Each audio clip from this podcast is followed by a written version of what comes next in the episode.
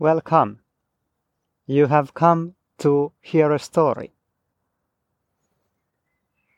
It's the story of creation, told to you today by me, he whose shadow is Akseli.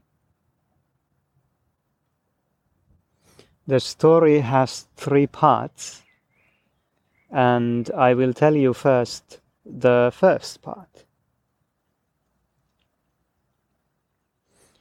This is the story of our people, how we came to be and who we are, and it contains the knowledge of our people. The story changes and grows as people add to the story what they have found and learned.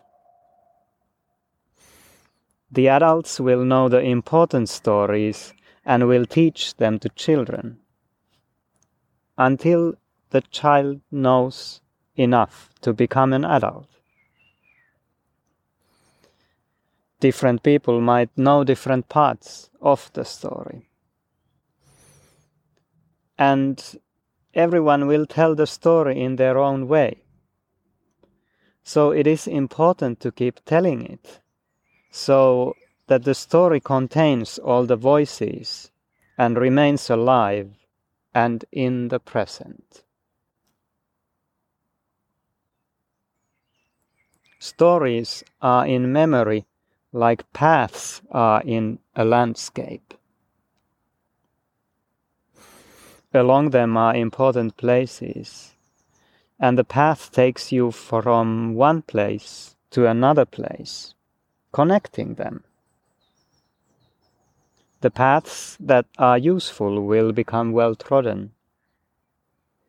From those paths, smaller paths diverge, maybe only walked by one person.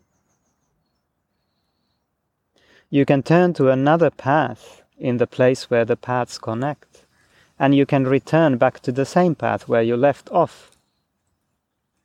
Or you can go to another place. Or you might not return at all. You can leave the path and go to places unknown. And as you go, you leave a new path in the landscape. And maybe others will follow. No two people walk the same path exactly the same. All of the paths together are the world we know.